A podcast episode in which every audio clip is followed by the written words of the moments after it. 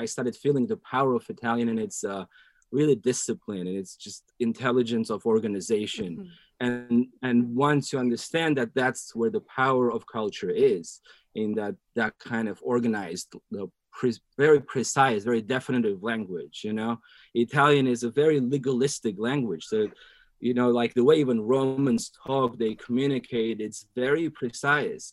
And that's a mis there a lot of misconceptions about Italian culture is that, right? It's very light, it's very mm-hmm. chaotic, it's very uh, uh, eccentric. But in a way, uh, that kind of eccentricity is the exhaust.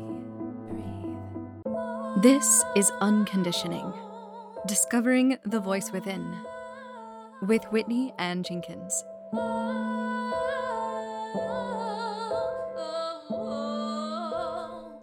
Hello, and welcome to the 29th episode of Unconditioning Discovering the Voice Within, where I bring on guests and we talk about the inner authentic voice and the challenges and the rewards that come from following it. This week, I have with me Van Kochar. He is an Armenian American filmmaker based in Los Angeles, an award winning filmmaker at that. He's recently received recognition and awards for his most recent film, Italian for Travelers. It's appeared in the Santa Monica Film Festival, the Culver City Film Festival, and it's recently been selected to be shown at the Chambal International Film Festival in India. So it's getting some international recognition, so it's really exciting because it's transcending borders and languages. And as you listen to my conversation with Van, you'll see that that theme is very relevant as we talk about his life journey and his creative process as we discuss his roots in Armenia, his time now based in Los Angeles, and also his experience studying philosophy in Italy, which is where a lot of his inspiration came from creating and writing and directing and producing this film. I really enjoyed this conversation with Vaughn. He's full of passion and love for the craft of filmmaking and I think you're really going to enjoy diving deep into his mind and getting to know the life and inner workings of an artist. So here is Von Kochar. How are, how are things in Los Angeles? Well, uh, it's good. It's it's warm again. Just uh, dropped my daughter at uh, school, and uh, how are you? How's uh, how's West Virginia? it's okay. We got a snowstorm. so Oh wow. You guys have tsunami things happening and we have snowstorms. And so who knows what's going to go on. Yeah, it's there. Who knows? So the the film got into another festival. Which one is that? Yeah, that's Chambal. It's uh it's in it's in India actually. Okay. It's in uh Chambal International. Um it's gonna be in April. So hopefully it's uh it's with without this COVID, with this COVID and insanity, if like if everything works out, we should be there in April. Nice. Are you going to go to India? Yeah, love to. You want to come? Everyone yeah. invited. Yeah. I yeah. would love to go to India. Yeah. Yeah, I have some friends there. It's in Rajasthan up there. Yeah, up in up north. Okay. You know, my last name, my last name uh, is uh is obviously is Armenian, but it's it's also Indian. It, oh, it's wow. a shared uh, last name. So Kochar is a very popular Indian name. So I wonder if they just thought I'm Indian. So I'm like hijacking someone's uh, career path there. Like, you slid in like, there. Send me back. Like, you, you were sick. Go back.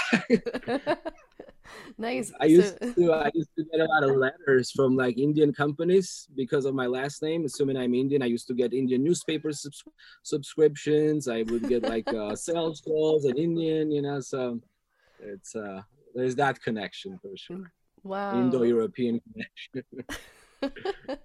so you do you have Indian roots or just like your the name? No, maybe maybe somewhere I mean, along the line. I mean, don't we all have Indian roots? I mean, you know, I'm sure. You know, now that you look at the map, you know, when when when you leave home and then you travel and then you travel a lot and then you really see how small it is and the yeah. distance also is not that much you see how the same mountain chain connects so many different countries in right. the end you know?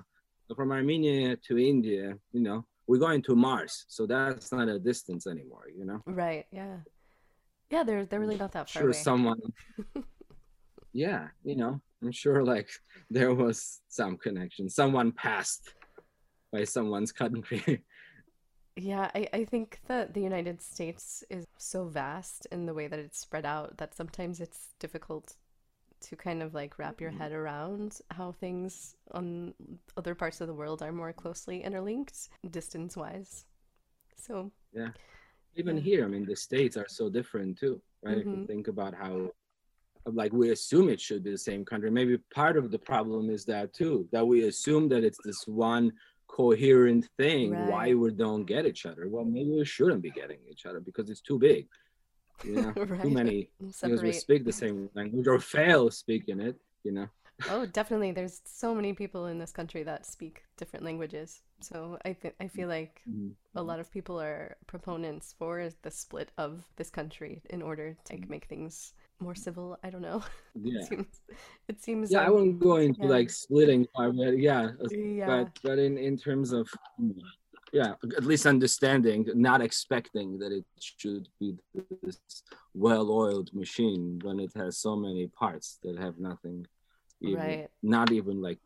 Not, not that they don't have anything to do with each other they just never like really worked with each other yet so you can't assume that it's right. gonna work so yeah and something very interesting not to like bring up things like astrology but on mm-hmm. in february the planets are going to be the exact same position that they were when the declaration of independence was mm-hmm. signed for the first time since that moment and so that's, that's things could be really yeah. interesting coming up mm-hmm. the way that systems are set up i wonder what's gonna happen now maybe we declare dependence now this time around you know it's a different right. cycle We'll see. Declaration of Codependence. oh wow. I would like to see the history books write that one. Well, they're they're written. They're on, in the marriage section usually. oh, that's true. So we'll get back to your Italian for Travelers film that's hitting the film festival circuit, which is really exciting, and it's already got some recognition from the Santa Monica Film Festival and the Culver City Film Festival, and now the one in India. I would like. Yeah, Chambal International. We got accepted yeah. to that. It's in April, so very excited. It is to very go exciting. there if everything works out. Yeah, um, mm-hmm. look for plane tickets after this call. right, it's for travel. But yeah, it, it's kind of it, it, was good uh, in a sense that we saw that there is more of a global uh, appreciation for yeah. it. So well, like um, Kevin Culver said, Santa Monica, we thought we're like hitting this local thing. We hit a local nerve, but India uh, was very uh, encouraging in a way that uh, showed that it, it has legs to travel.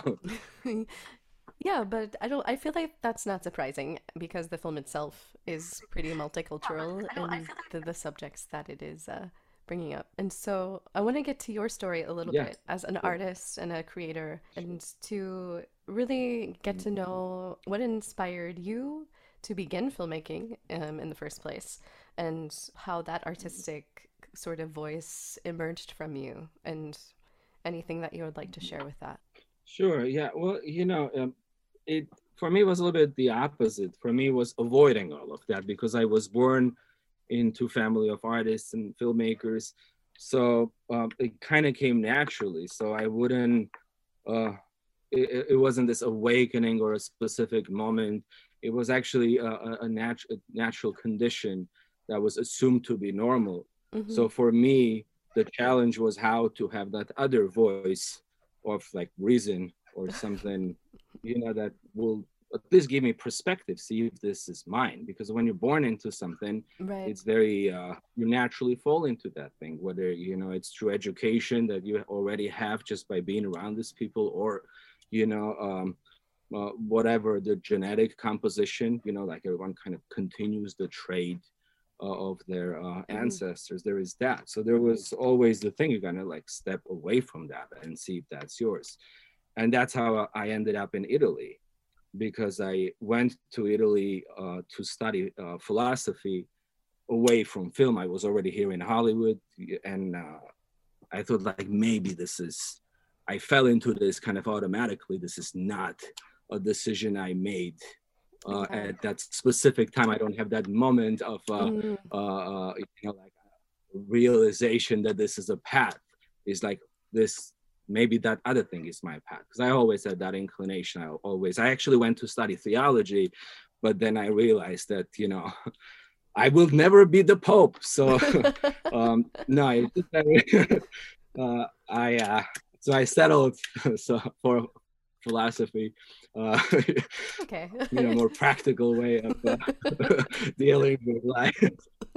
Uh, but no, it was just the whole thing. You know, it's not just philosophy. I would not go to school for philosophy in the U.S., but going to Italy, there's right. that whole other aspect to it. Like you learn so many things, and um, um, and it was great. I, I actually studied for two years, and it was the year 2000, which was the year of the Jubilee. So like the the whole world was there. The celebration of uh, Christendom in Rome. Imagine. So those are incredible years. Two years from 2000 to two, uh, 2002.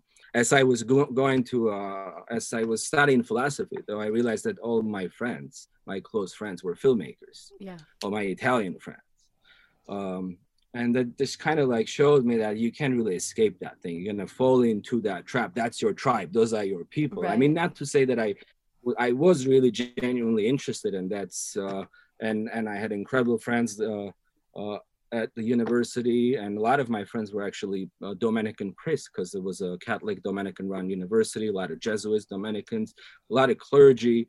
And uh, that was one big part of my life in rome. But again you can't hang out with the with clergy at night. And uh, right. i was in my 20s so i ended up uh, you know befriending all this uh, you know big filmmakers young filmmakers uh, in italy who actually ended up being very accomplished uh, and leading filmmakers uh, today in italy. And this is a friendship that i cherish and we keep because it's just, there's such a big part of my formation and there's really such a big part of this movie in a way that uh, i was introduced to to rome to italy through this uh, through friends through romans yeah. uh, to italians who just showed me uh, the city and the culture in a way i would have never experienced even as a student there for two years. But again that just showed me that my passion my night job will always be the film. And uh, and it was just that whole thing with Rome. You know, Rome is just such a such an experience. It's such magic and, yeah. and just being there. Being there, you get educated, and uh, I just can't stress that enough. Just like walking around is uh, is uh, is is a university. But what really just carries you away in in in Italy is, for me, was the language. You know, you just oh, yeah. it's so you just the deeper you sink into the beauty of it. You know, the more you know it, the deeper you sink into the beauty of it. And uh, the language was a major factor. This fascination by Italian, you know, this uh, understanding of it, uh, um, the, the fascination, I would say, with with language. It was a big part of it. Yeah, it seems like to be connected with that language also um, is a much more authentic experience of experiencing Italy too rather than just like the surface level of oh yeah. And you know there's this uh there's this melodic emotional right this vivacious uh component of uh, italian that's just so universally uh, loved. There's such a charming uh, uh vibe to it. But uh, you know the more you learn and the more you like feel the poetry of the language you know for me that kind of charming uh, like uh, the, the the lightness uh, of the language was not the kick and i you i started feeling the power of italian and its uh, really discipline and it's just intelligence of organization. Mm-hmm. and and once you understand that that's where the power of culture is in that that kind of organized the pre- very precise very definitive language you know?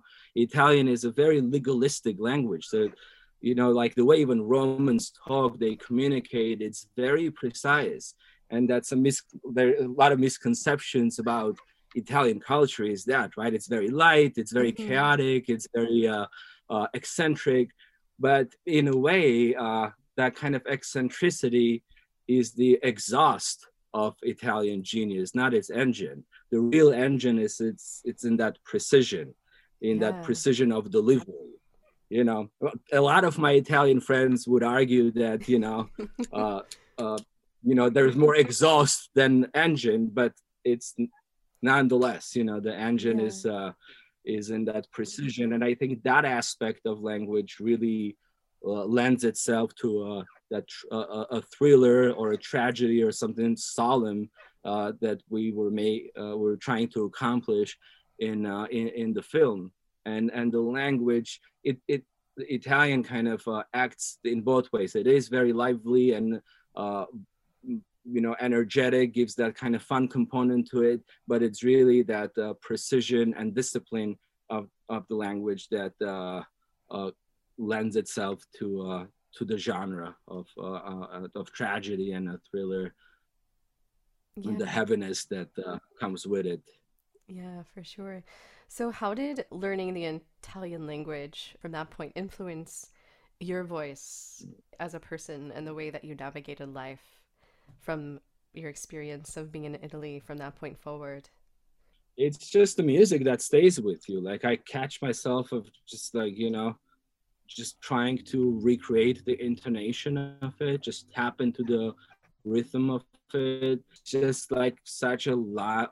It's a, it's alive, you know, it, and, and it invigorates every time you uh, you start feeling it, and that's that kind of passion for it, that kind of change that I experienced uh, from like learning it, and the, the excitement you get from again that the, the thrill you get from experiencing the, the beauty of this language that that that's a glimpse uh, or it's the thing I wanted to uh, to show in this movie to deliver uh, through this form or integrate in, into the story. Okay, all right. So how did you go from studying philosophy in Italy into coming to the point of actually creating and making this film? And, and finding your voice within well, filmmaking that you were trying to run away from.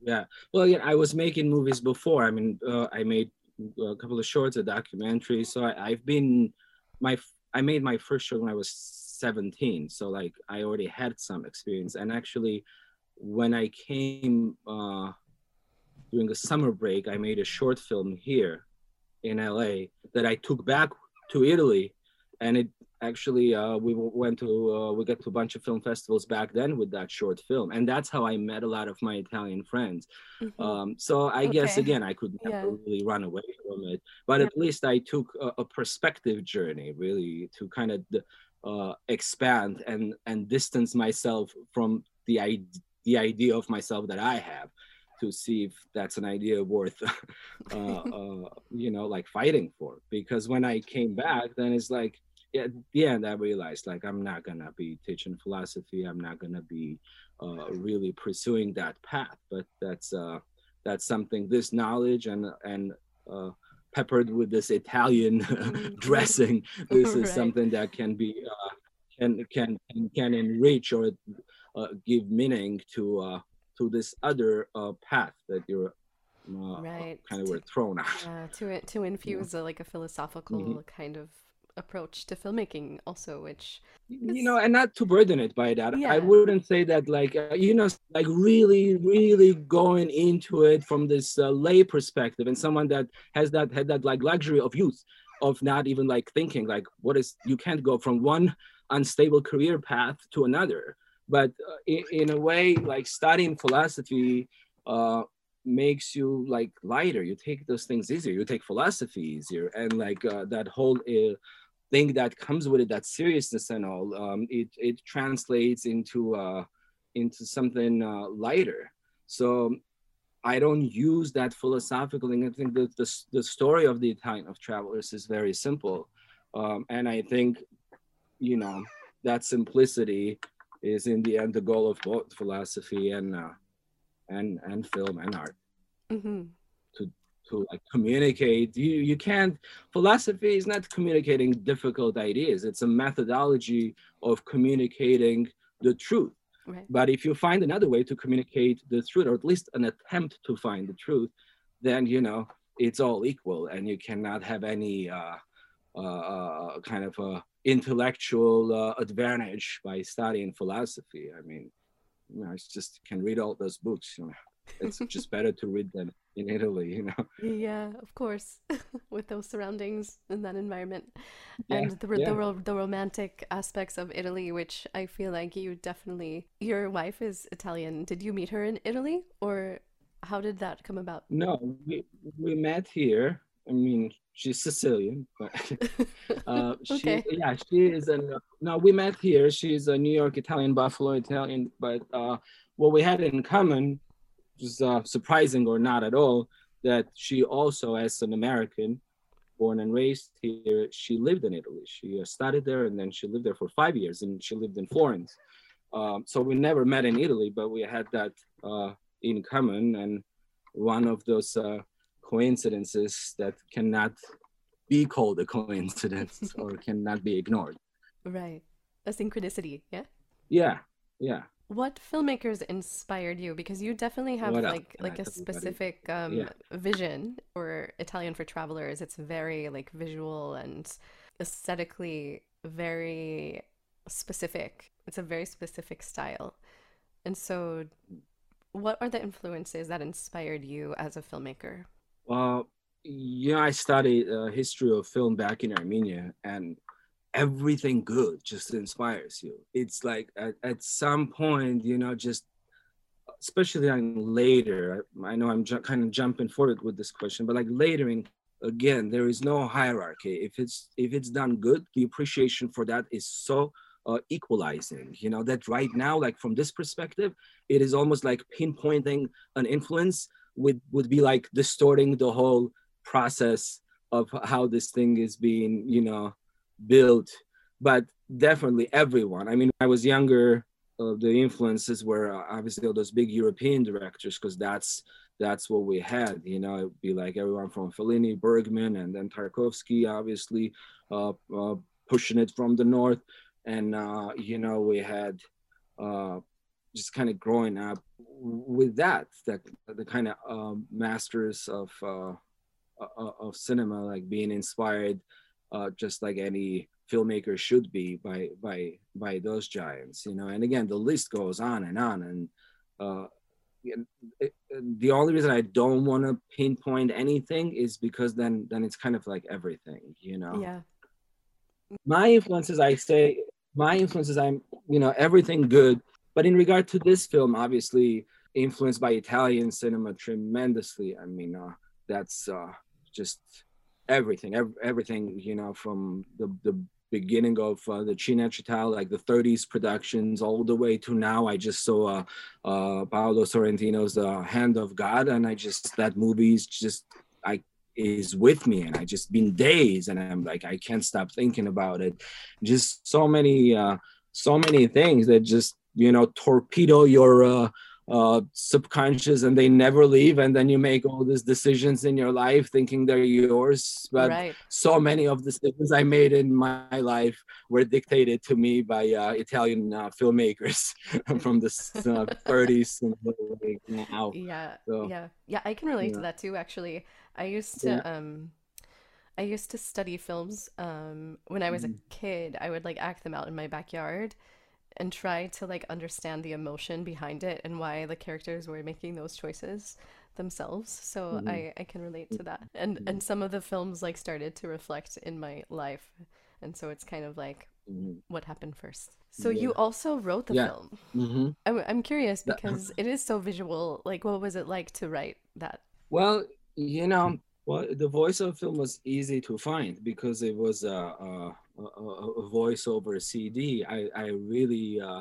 uh, decided to make a movie about learning CD, uh, uh, language learning CD. That's really uh, what what wasn't uh, what inspired this movie. Like you know, there's this jokes like you know I'll, I want to make a movie so bad I'll make them you know like based on yellow pages or something. Mm-hmm. Mine was like I want to make it so bad I'll just make a movie about like uh you know inspired by Italian learning CD. Uh, that kind of like dictated the voice because uh, uh, again, how can you build around that? And quickly you realize, well, that's a nice device. It's a trick, you know, it's a nice uh, thing to use. Uh, but you cannot just uh, there should be a story around it there should be something uh, uh, that uh, even inspired by that form like a story even inspired by the device to like a story to implement the device you know and then they kind of build each other that way. Yeah i guess that's that's where it be like that. So that the italian cd was uh, kind of the the impetus of it like how of that repetition of like the the patterns the learning patterns like uh, that uh, image word connection how that can be uh, uh yeah. worked out into uh, some kind of ent- entertaining form. And then the story followed you know and the story um, the, the, the, the, the, the espionage uh, thriller that that that narrative just kind of followed from uh, juxtaposition uh, with uh, with uh, the with the CD. Yeah. With the that kind of a linguistic thing that's going separately. It definitely followed a certain rhythm for sure, that drives the film. Yeah, but it was easy to write in that term that yeah, I wasn't focusing on writing, you know, and I decided uh, this is going to be a different type of screenplay. So um, no one's going to read it. The screenplay is going to be the business plan. The only people going to mm. read it because I'm making it. I'm I'm I'm I'm bringing the money. So no one no one reads the scripts anyway. So why should they? And then if no one's going to read it, why should I even write it? So I'm going to write it uh, a, a, working script to uh, you know for for for me and and and the team for production to be uh, literally on the same page mm-hmm. but it's inseparable from what we're gonna do. It's gonna be uh, one uh, production in which the story is not its own thing that needs to be developed and go through like development uh, inferno and stay in purgatory. Like I, I i would love my screenplay to go through uh through that development hell but I'm not gonna let this thing stay in purgatory anymore. Yeah. You know, let's go to the depth of hell and do it, or we're just not even like submitting it. We're not submitting it to hell. We're just gonna make it yeah. right, you know, right where we are, you know, and then we can go to hell with it, you know. but uh that changed the dynamic. And again, this is not to take away from the from from this the the the, the screen writing the how important the screenplay is because in the end it is this uh, but it's there is a lot of formalism. There's almost like an obsession with the formatting of the script. Yeah. there's almost a the way the it needs to be presented and it's fine.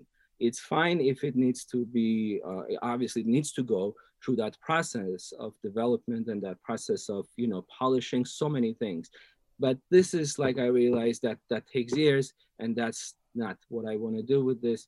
And that changed the whole dynamic. And again, being so heavily, uh, so heavily relying on the voiceover, don't even have to like uh, put that much emphasis on dialogue and let the let let the observation of it be the engine. Let let be that, that visual part of it be be the engine rather than ideas that you want to put there uh, through this formats. You know. Yeah. So curious mm. if while you were writing the script, if you had like a specific vision for what you were writing to come to life? And during the process of making it, did that vision match or did it change or how did that come about?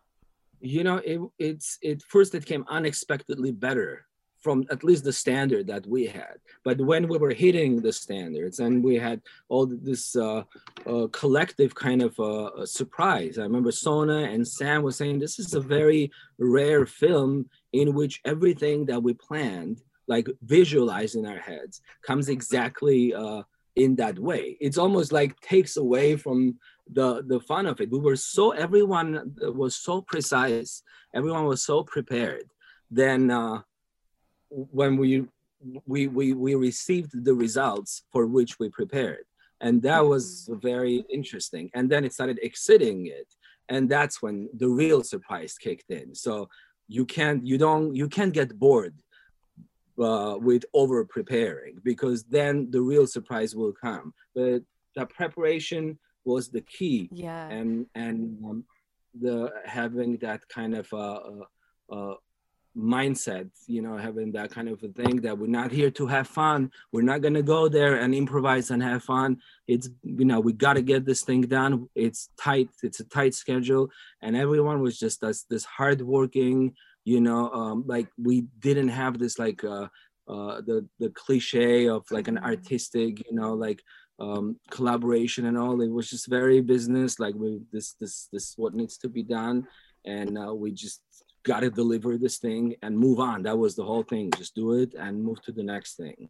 yeah well that's that's a testament and, to you though and your ability to communicate your vision and what you were expecting because to not have a script in a mm. traditional sense um, you were able to right. communicate with your team what you were aiming to achieve here's here's an important point if you don't emphasize or you don't invest so much time into writing the actual screenplay it doesn't mean that you don't need to develop the film uh, hastily or you don't what we did by not investing so much time into writing it was into preparing it uh, in, in pre-production uh, really taking our time to nail all those points, what needs to be done with, with the team. So it wasn't that, you know, you don't write the screenplay and then you, you just gain time that way and just go into the production. You just don't waste that time with people who are gonna judge your screen screenplay for better or worse. So they may, they may usually they're good judges too, and they say very valid points. This thing's not gonna work. Sure, they're not gonna work, but I don't want to work them out with you. I want to work them out with people who are gonna make it. So I'm gonna take this away from you, and I'm gonna invest that time away from the writing dictatorship, uh, away from the legalism of mm-hmm. and and format of what needs to be done with people who like really have a stake. They're putting their time their money into what's going to work. So let's work that thing on this end. And that's what we did. And that was a testament that it's not like an improvised thing. It's not a, it's not a, um, uh, again, like a rush thing or a disrespect for screenplay. It's a respect for a general process in which screenplay doesn't have to be the king if you know uh, that uh, the, the vision is the king in general. The whole product needs to work out. You can't have an amazing script and then just based on that uh, expect that you're gonna have a great movie. You're definitely not gonna have a great movie if you don't have a solid foundation. But and the screenplay, 99% of the time is that. But there's that 1% of the time that it, it can transform in itself into a different aspect of, of production and still have its its place. So now I look back at that 27, 37 page screenplay that we have and and it, it's it, it is it's its own thing. It is a screenplay. I'm very proud of that screenplay. But if you really see how much I wrote, it's just several pages. Doesn't mean I didn't. I don't need to write the movie. Yeah. You know, I need to make the movie. Right. Uh, actually, actually doing there. it. But it's too much energy goes into writing. And you know, if you really want to write, kind of put all that energy to write something, write a book, right? What the medium is, or let the screenwriter do it. This is all a conversation about a writer, director in in and it's this is my process, obviously, you know. A lot of people who come from more, more, more literary tradition, you know, people that you know, for them it's a whole different thing. That's their process. But my process and and, and also the, the resources and the possibility of making this happen was taken away from that and put in it yeah.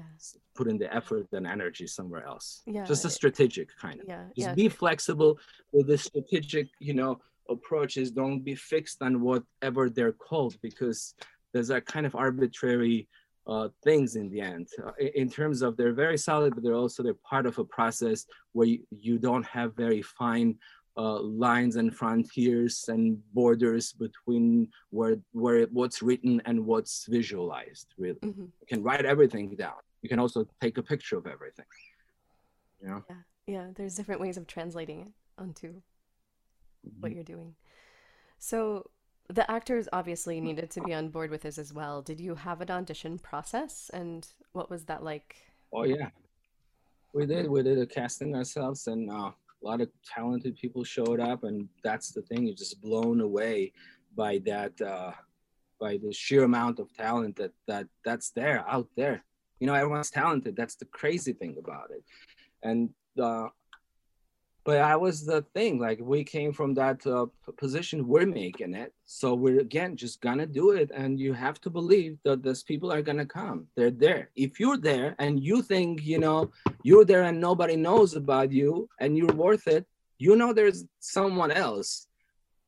And and that person comes. And it was mind-blowing that almost everyone showed up on the same on the first day we were just looking at each other. It's like, is this really happening? Can it be? Like the first guy shows up, that same. Like second, third, you know, actress, it was Hannah. Like we knew it. And it's just one of those things. We believed in that it's they're gonna come and then they showed up. You know, they didn't like, you know, but uh, there there was a process, and obviously the rehearsal process was very important. You know, that's that's another thing that helped us tremendously to really take our time with uh, rehearsing, with making act, getting actors on that same page, making them own this thing, understand the uh, particularity of what we're doing, and having very honest conversations. You know, when Josh, uh, Josh Lauren, who um, uh, you know, the, the, one of the leads, and Josh uh, told me plainly, he said, "You're putting, you're asking things that people usually don't ask of American actors. You know, you're asking." And and I said, "How can we work that out?" You know, so let's try, and you know, work out. But uh, those are, it's just being honest. Make everyone needs to have a stake. You know, it's just everyone puts their time and effort, and this is such a tricky uh, enterprise to begin with. Mm-hmm. So, so, you want everyone to be uh, to be fulfilled while they're uh, and and you want the process to make sense for everyone. Yes. And you want everyone to have an ownership in it. So so what are since you said that you're asking American actors of mm-hmm. something that they're not used to, what would what what would an example of that be like? not acting. I was asking them not to act and not to like not to do anything, but it's just the thing. It's not. It, it's just a, an ethic, American American ethic. You have to work.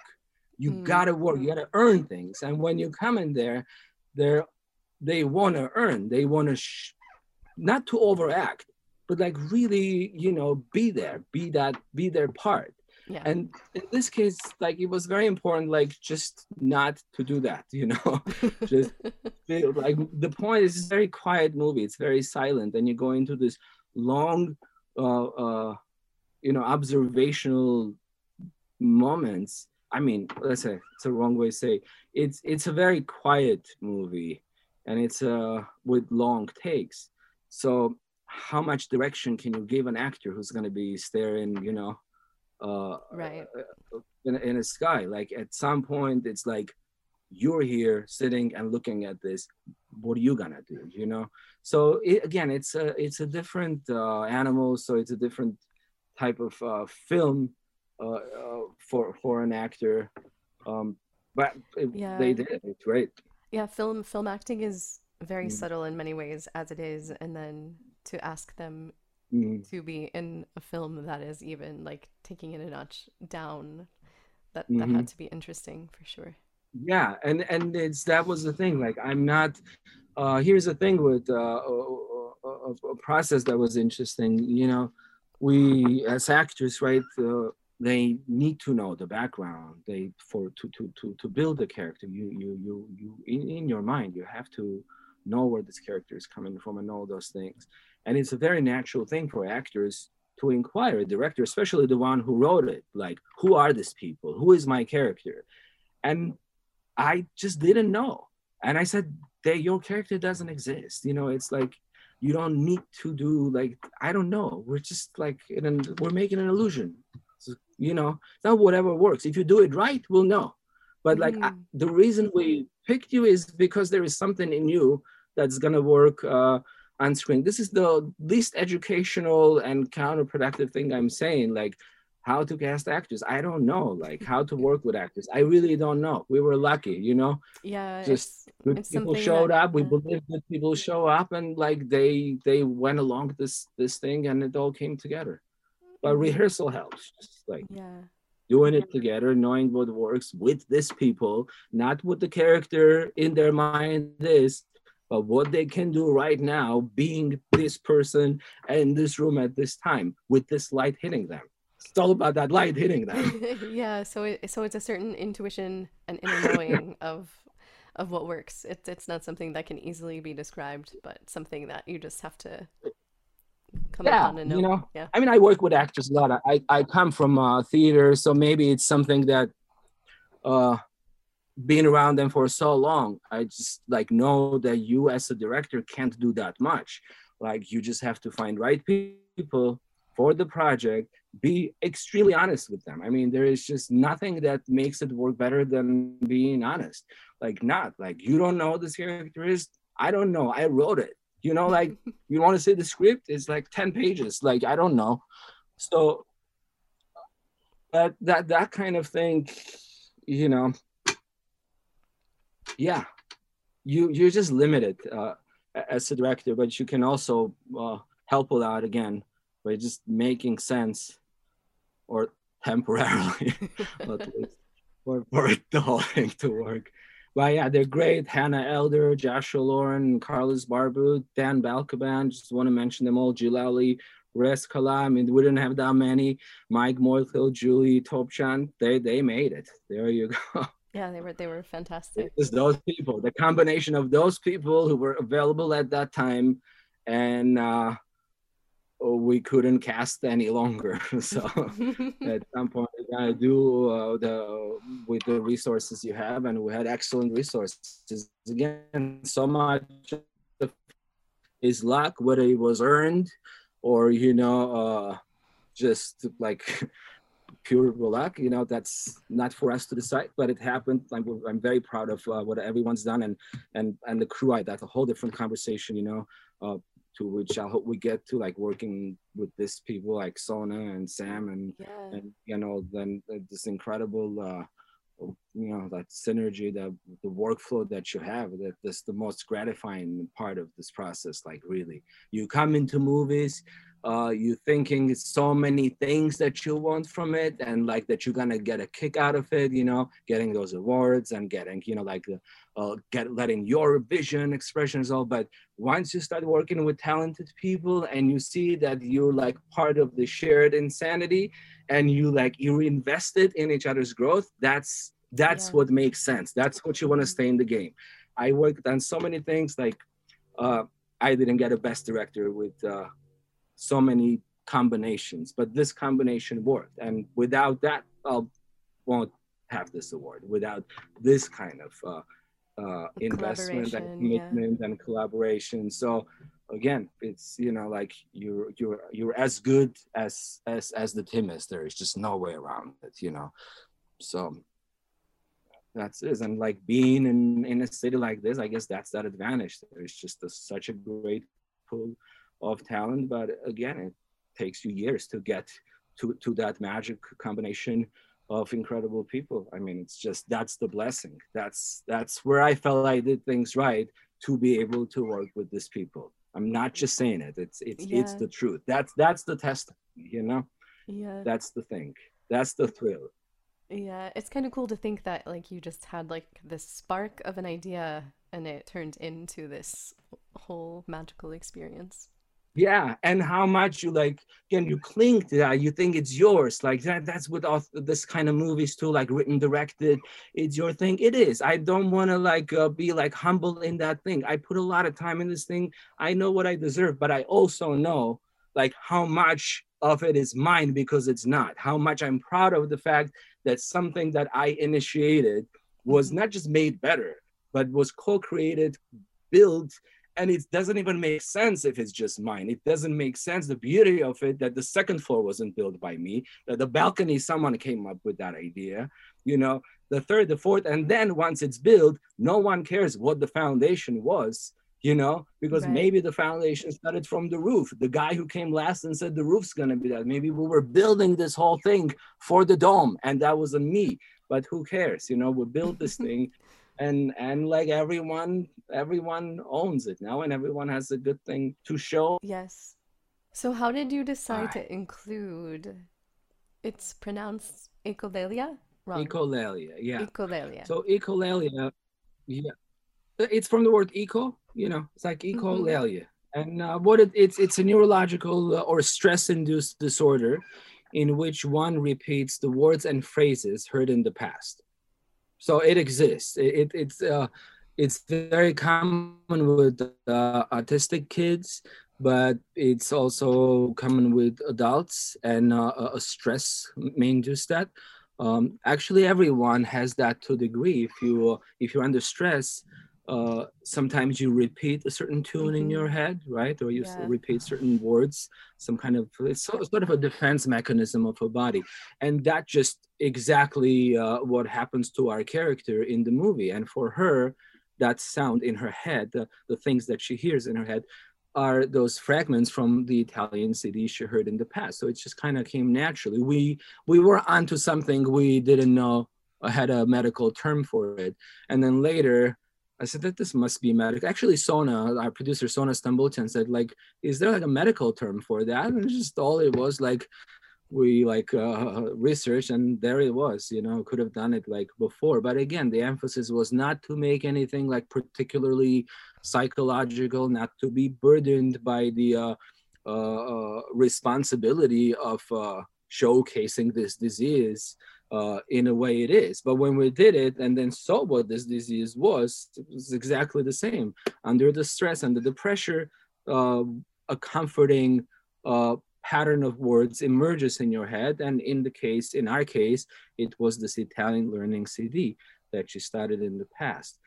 Just a perfect example of echolalia.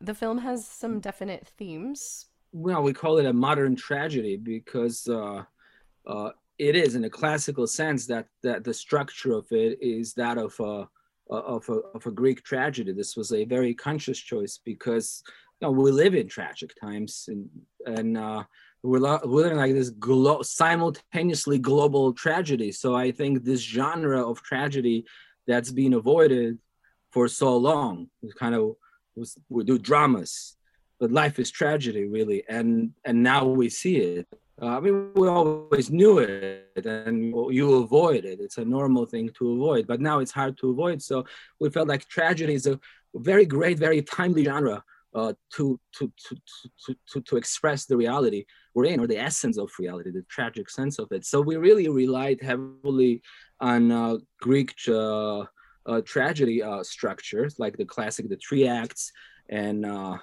with the cyclical nature of narrative a mm-hmm. tragic choice uh, forced on an individual by society or in our case by a, a regime. So these are classical kind of element these are elements of the of tragedy that that are in a movie. Um, but the fun part the fun part in following uh, a classical tragedy model is that it's very very independent film friendly you know that the Greek tragedy is very restrained by its nature. It's a very limited uh, number of actors because mm-hmm. tragedies usually happen in those uh, uh, with, within those limitations. You know, then you have uh, uh, another thing that's uh, that's very helpful. Um, coming back to that reserved style of acting, I mean, it's masked acting, right? The Greek actors were wearing masks, right. so the whole mm-hmm. persona so that kind of reserved uh, style of acting is what was uh, uh it was very is very helpful uh, for independent filmmaking from this technical point that you don't uh, you save time on uh, rehearsals. You know, yeah. it's just that simple. It's a very tricky way of. Uh, structuring a movie. And and the best thing about Greek tragedy for independent filmmakers they deal with the aftermath of events. So they don't show the murder on stage. It was yeah. you, the murder, the tragedy happened, and then it's the aftermath of tragedy mm-hmm. with which uh, people deal. Uh, so these are really, really helpful uh, uh tips for independent filmmakers. But uh, you know, again, you don't uh, budget-wise, it's perfect. So we use that. we relied on this Greek tragedy model. but the biggest part of Greek tragedy is, of course, chorus, right? right. I mean, that's yeah. the, the key element, chorus. And the voices that the protagonist hears in her head, the Italian CD, is exactly that. So there is this connection between uh, chorus and echolalia. Mm-hmm. Uh, it is that, that repetitive nagging thing in your head. And the Italian CD is that device. So like device that we talked about originally that everything was built around you know? In the end it was. So the device found its perfect place uh, uh, as a chorus you know? Uh, and uh, and then the story was built around the chorus kind of the chorus uh, told us the story in many ways or inspired the story. But the that chorus and echolalia connection kind of continues goes through the movie. And that mental chorus is enhanced through an actual chorus. um, because one of the main musical themes uh, of the movie is anacrusis. And it's an ancient music found on papyrus fragment and believed to be the oldest recorded song. It was part of chorus of Euripides' Orestes. It's a tragedy that was produced in 4, 408 BC. So this is one of the oldest wow. recorded songs we used. And uh, we used an authentic rendition by Spanish monk and musical revivalist Gregorio Paniagua he recreates the sound effect of catastrophe. So, catastrophe, apart from its general meaning, was a musical term describing the sound the string of the lyre makes as it returns into the equilibrium after being struck. So, okay. again, that kind of uh, repetitiveness, that kind mm-hmm. of uh, sound effect, uh, it is a very suspenseful and anxious sound. And just adds this very ancient and authentic layer to the film. And it's in the structure of the movie it's placed in the same way it was in the original tragedy. It's uh, between acts who kind of uh, gradually build suspense.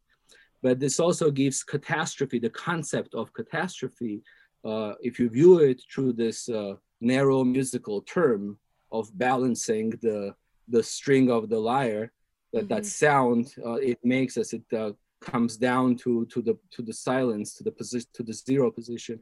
You know that that kind of process is also dealing with the aftermath the, dealing with the consequence of of the tragedy. So catastrophe is the healing process in a way that comes after a tragedy you know if you look kind of uh, in, in yeah, through this uh, term, terminology and the implications it has and the, the right. hints it uh, uh, throws to a deeper understanding of, of an aftermath and what happens after right. the tragedy struck. As, as, everything tries to come back into realignment.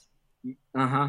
Mm-hmm. So again, you know, that's the that would be that kind of redeeming part of doing this this heavy uh, tragic pieces because, again, it's the reality. Uh, the reality of life is that it, it is tragedy one way or another, and but there is also that process of uh, how you deal with it and the choices you make which is that catastrophe that uh, mm. that process of, um, of, balancing the tragedy to kind of an acceptable normal wave till the next one hits again i like that it's very deep yeah. It, yeah. There's yeah and you know but again yeah. it's deep like you don't need to be you know you don't need to be too deep to do these deep things they, they're done you know? You just see like uh, it, it's done it's so like you know it, it's there. You yeah. just put it in a movie and it deepens it.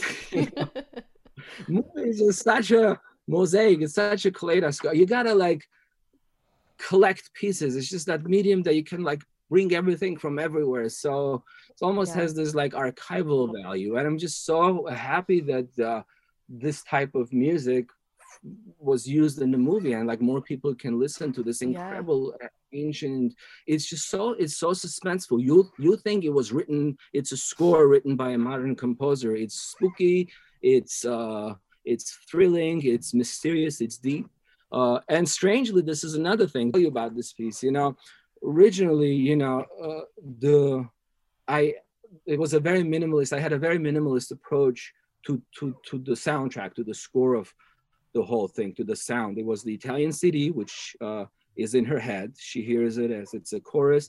Uh, so there is an actual uh, Italian CD voiceover that we use. That was always uh, that was the impetus, and obviously uh, uh, was something that everything was built around, as I mentioned. But the second piece that came to me, and that kind of goes to your question about the screenplay.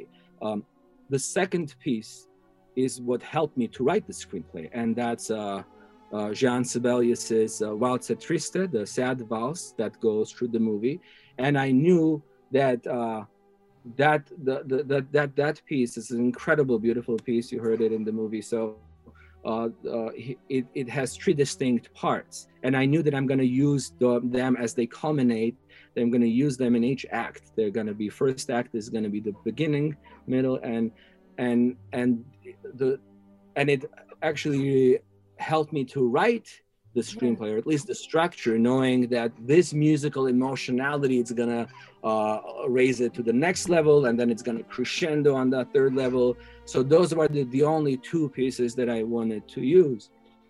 And then I was uh, at that Counterpoint. Remember the the bookstore on Franklin in Yeah. Hollywood, Mhm. Counterpoint. Yeah. So I was there, and I found this CD by uh, Gregorio Pan- Paniagua, and I was just listening to it. It's incredible. And I'm like, this can be good for the movie. I was already editing, you know. This was Wow. not part of the plan, but this too, it was such a three-act, you know, perfect, just perfectly on everything, and just took it took it home. You know, it really Yeah. took it home to its ancient Greek base, you know, Greco-Roman, Greco-Roman and American Armenian base. But um, you know so that sibelius part is just that that's the that's kind of the soul of the movie you know Yeah. but uh it's just the way like again the things come unexpectedly. They they they they take their place. They push you out of your own movie and they say like no we're gonna be in there you know because we we were supposed to be in it. And and the fourth piece was also a surprise and that was uh uh, a song by Claudio Villa, a famous Italian singer. It's an Italian classic, Chitarra Romana. And that was uh, suggested by one of our actors, Carlos Barbuth. I told him, do you want to like whistle something? There's a part in the movie that like whistles an Italian song or any song. And he said, oh, there is this Italian classic, Chitarra Romana. You know, you should. I knew the song when, when I heard it. And so, of course, this is great. And when we, uh, uh, when we used it in the movie, it was it was incredible how uh, a dancing scene we had just beat beat by beat fell into right places. It was like it was written or or we filmed based on the rhythm of this music. There was kind of again like uh, this incredible uh, coincidences, this incredible uh, Synchronicities. yeah. synchronicities or these incredible connections that happen. That's again when you're in a presence of such magic when these things happen that you know it uh there was more to it than you could have ever planned but you have to plan for the unknown things to come for the surprises to come. And uh, and with that said then there was still more need because this is just such a quiet movie. And though i intended to be quiet i realized again it's not about what i originally intended but this needs a little bit more. And we had a, a score written very beautiful fantastic score by john Rajkiewicz, and uh, that he brought up a whole new you know his personal uh, input and uh, having a, uh composer working on it just uh, added and has his own independent and beautiful score that uh, uh, was so interesting how that one greatly was in the same vein as everything else that we picked and he was not even aware of. There were even moments of that catastrophe uh, musical effect that he he he arrived to on its own as kind of the movie the the the tempo of the movie was dictating that so yeah the soundtrack of it uh, was a whole different story and uh and full of surprises and uh and uh, and, and lessons Fantastic. What is the best way that people can follow you on your journey uh, through the film festival circuit and support you? Uh, best way to be uh, follow us on Instagram. We'll have all the updates there. We're still hitting the festival circuit and uh, we're talking to distributors, uh, but we want to play it out a little bit, um, see the reactions, and uh, find our audience before we let it out. You know, this day and age, it's really easy to put the movie out there, but we we we want to uh, get the sense of it before we do that and find the best venue for it. But meanwhile, uh, be happy to see uh, everyone on Instagram. Great. Following Italian for Travelers, as I know this process will still be going on for a little bit, do you have any other projects in mind or that you're working on that we can look forward to? Sure, we certainly want to uh, continue developing uh, this uh, the, the genre of uh, tragedy. Um, I I, uh, I have another project that again kind of is in the same vein, uh, and uh, that that's that's that's in works. So definitely there's work to do to to to enhance the popularity of, of the genre and obviously we're not the only one working in tragedy. The whole world is working in that genre.